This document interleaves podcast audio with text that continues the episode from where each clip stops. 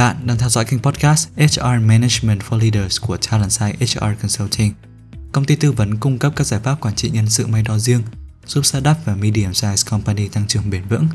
Kênh podcast này là nơi bạn có thể lắng nghe các góc nhìn, kiến thức thực tiễn về quản trị nhân sự, giúp doanh nghiệp xây dựng chiến lược con người một cách hiệu quả, tạo lợi thế cạnh tranh trên thị trường.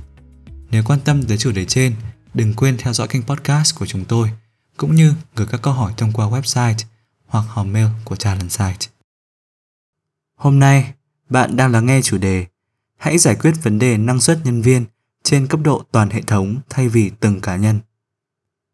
Các nhà lãnh đạo luôn mong muốn tìm cách thúc đẩy năng suất của nhân viên và cả của họ. Nhưng giải pháp được đưa ra thường chỉ giới hạn ở các buổi đào tạo kỹ năng quản lý thời gian được cung cấp bởi phòng nhân sự. Qua buổi đào tạo, một loạt các phương pháp hay là lý thuyết nổi tiếng được giới thiệu đến nhân viên hứa hẹn sẽ nâng cao năng suất của họ lên một tầm cao mới. Nhưng rồi, nhân viên vẫn gặp tình trạng quá tải trong công việc, nhiều email đến mức đọc không kịp và không thể tập trung cho các ưu tiên quan trọng. Vậy thì có gì sai ở đây? Vấn đề không nằm ở logic nội tại của các phương pháp nâng cao năng suất cá nhân, mà là bởi chúng không xem xét đến việc nhân viên luôn làm việc và tương tác với đội nhóm.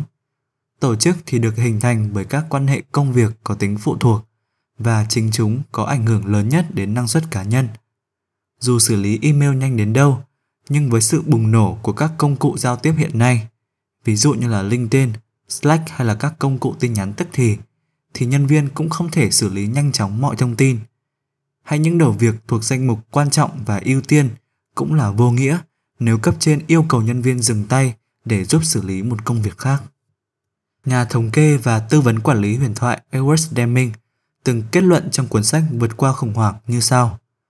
94% vấn đề và điểm cần cải thiện trong doanh nghiệp đều thuộc về hệ thống, chứ không phải cá nhân. Và khía cạnh nâng cao năng suất nhân viên có lẽ cũng không phải ngoại lệ. Các giải pháp trên cấp độ cá nhân có ích một phần, nhưng giải pháp hiệu quả nhất để giải quyết căn bệnh năng suất thấp phải được tư duy và triển khai trên cấp độ hệ thống. Và dưới đây chính là bốn giải pháp hữu hiệu nhất. Hãy cùng tìm hiểu giải pháp đầu tiên, đó chính là hợp nhanh hàng ngày, hay còn gọi là daily huddle. Rất nhiều tổ chức năng suất cao áp dụng các buổi họp nhanh hàng ngày với trình tự báo cáo rõ ràng cho tất cả các vấn đề. Cuộc họp nhanh đầu tiên sẽ bao gồm các nhân viên dịch vụ khách hàng bắt đầu vào đầu ngày làm việc. Sau đó 30 phút, cuộc họp tiếp theo có sự tham gia của các giám sát viên được diễn ra. Quản lý sẽ họp sau đó nửa tiếng rồi lần lượt là phó giám đốc, giám đốc và đội ngũ điều hành. Một vấn đề sẽ được đề xuất thảo luận ở cấp quản trị thấp nhất có thể, và nếu chưa có quyết định được đưa ra, thì vấn đề ấy sẽ được chuyển lên cấp quản trị cao hơn ở các cuộc họp nhanh sau đó. Phương pháp này giúp tăng cường liên kết giữa đội ngũ điều hành với các nhân viên dịch vụ khách hàng, tăng tốc độ đưa ra quyết định và quan trọng nhất, giúp nâng cao năng suất nhân viên thông qua việc giảm thiểu các email giải rác nhằm báo cáo vấn đề trong ngày. Hãy cùng tìm hiểu giải pháp thứ hai, đó chính là trực quan hóa công việc. Các công việc văn phòng hầu hết đều là vô hình. Chúng được cất giữ trong máy tính hoặc trong trí óc của con người. Do đó thì rất khó để quản lý biết được nhân viên của mình đang làm gì và liệu có đang quá tải hay không. Các công cụ trực quan hóa công việc nhóm, ví dụ như là Trello hay là Airtable, được thiết kế để hiển thị các đầu việc kèm theo phân công nhân sự và trạng thái công việc sẽ giúp đảm bảo việc phân công công việc cân bằng, hiệu quả hơn. Nhờ các công cụ này, nhân viên cũng không phải gửi các email báo cáo tiến độ công việc cho cấp trên và chủ đề này trong các cuộc họp cũng được cắt giảm. Tương tự thì việc trực quan hóa giờ nghỉ cũng rất hữu hiệu.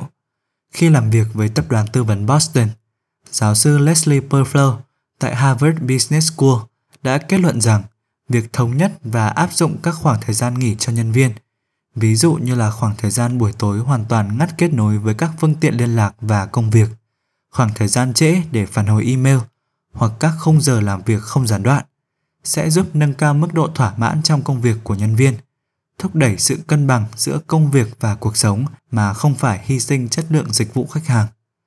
Trực quan hóa ở đây đồng nghĩa với việc quản lý thống nhất với đội nhóm và từng cá nhân về những khoảng thời gian nghỉ. Từ đó thì nhân viên sẽ biết được đồng nghiệp của mình đang làm gì để có những tương tác phù hợp. Hãy cùng tìm hiểu giải pháp tiếp theo, phân loại mức độ khẩn cấp cho từng vấn đề khi phát sinh. Những người hâm mộ của người rơi sẽ không thể quên được cảnh tượng cảnh sát triệu hồi người rơi bằng việc dọi đèn lên trời. Hành động này chỉ được thực hiện khi thảm họa ập đến, chứ không được tùy tiện áp dụng trong các phi vụ tầm thường. Nhưng đáng tiếc thay, hầu hết các tổ chức không có cách thức đánh giá mức độ khẩn cấp của những vấn đề khi chúng phát sinh và một khi không thống nhất được phương tiện trao đổi tương ứng với từng vấn đề với mức độ khẩn cấp khác nhau thì nhân viên sẽ luôn trong trạng thái kiểm tra mọi phương tiện trao đổi để tránh bỏ sót thông tin và điều này thì gây ảnh hưởng rất xấu đến năng suất. Thay vào đó thì doanh nghiệp hoàn toàn có thể hỗ trợ nhân viên bằng việc đưa ra thống nhất chung về các kênh trao đổi phù hợp với từng loại vấn đề. Dựa trên mức độ khẩn cấp và tính phức tạp của vấn đề, doanh nghiệp có thể quy định các kênh trao đổi như sau. Với mức độ khẩn cấp thấp và tính phức tạp thấp, kênh trao đổi là email. Với mức độ khẩn cấp thấp và tính phức tạp cao, kênh trao đổi là điện thoại bàn hoặc trao đổi trực tiếp. Với mức độ khẩn cấp cao và tính phức tạp thấp, kênh trao đổi có thể là tin nhắn. Và khi mức độ khẩn cấp cao và tính phức tạp cũng cao, kênh trao đổi có thể là điện thoại cá nhân hoặc trao đổi trực tiếp. Và hãy cùng đi đến giải pháp cuối cùng, gắn trách nhiệm với thẩm quyền. Nhân viên được giao trách nhiệm nhưng lại thường không được trao thẩm quyền để đạt được kết quả tốt nhất trong công việc. Khoảng trống này khiến nhân viên mệt mỏi, căng thẳng hoặc thậm chí là quá tải. Nguyên tắc đơn giản như sau. Nếu một nhân viên chịu trách nhiệm về kết quả công việc, họ phải có thẩm quyền để đưa ra mọi quyết định cần thiết. Ví dụ điển hình cho nguyên tắc trên là cấu trúc quản trị mà công ty sản xuất WL Gore and Associates áp dụng. Công ty được định giá 3 tỷ đô này phân bổ rộng rãi trách nhiệm lãnh đạo xuyên suốt tổ chức, cho phép nhân viên đưa ra quyết định đối với các vấn đề mang tính rủi ro thấp và chỉ yêu cầu phê duyệt đối với các vấn đề mang tính rủi ro cao. Gore đã dành hàng thập kỷ để phát triển và tối ưu văn hóa, hệ thống và quy trình để hỗ trợ cấu trúc quản trị đặc biệt này. Vậy nên không phải công ty nào cũng có thể sao chép mô hình của họ. Nhưng điều đáng bàn ở đây là cách Gore cải thiện năng suất cá nhân và tổ chức trên cấp độ hệ thống một cách sáng tạo. Nỗ lực nâng cao năng suất cá nhân của nhân viên là hoàn toàn chính đáng. Tuy nhiên, các lý thuyết và phương pháp nâng cao năng suất nổi tiếng nhằm cải thiện năng suất chỉ phù hợp với những lao động tự do. Để thực sự nâng cao năng suất và thành tích nhân viên thì doanh nghiệp phải tư duy và hành động trên cấp độ toàn hệ thống. Cảm ơn vì đã dành thời gian lắng nghe và tham khảo podcast của chúng tôi. Bạn biết đấy, dù là tìm kiếm cơ hội tăng trưởng, triển khai chiến lược mới hay tập trung giảm thiểu chi phí vận hành hoặc chuyển đổi hoàn toàn văn hóa doanh nghiệp, bạn đều cần một đội ngũ tài năng có tính cam kết cao để hiện thực hóa các mục tiêu trên. Nếu cần bất kỳ sự hỗ trợ nào để giải quyết các vấn đề liên quan đến nguồn nhân lực, đừng ngần ngại liên hệ với chúng tôi thông qua website Talentside HR Consulting Services và cũng đừng quên ủng hộ chúng tôi bằng cách để lại góp ý và đánh giá trên kênh podcast.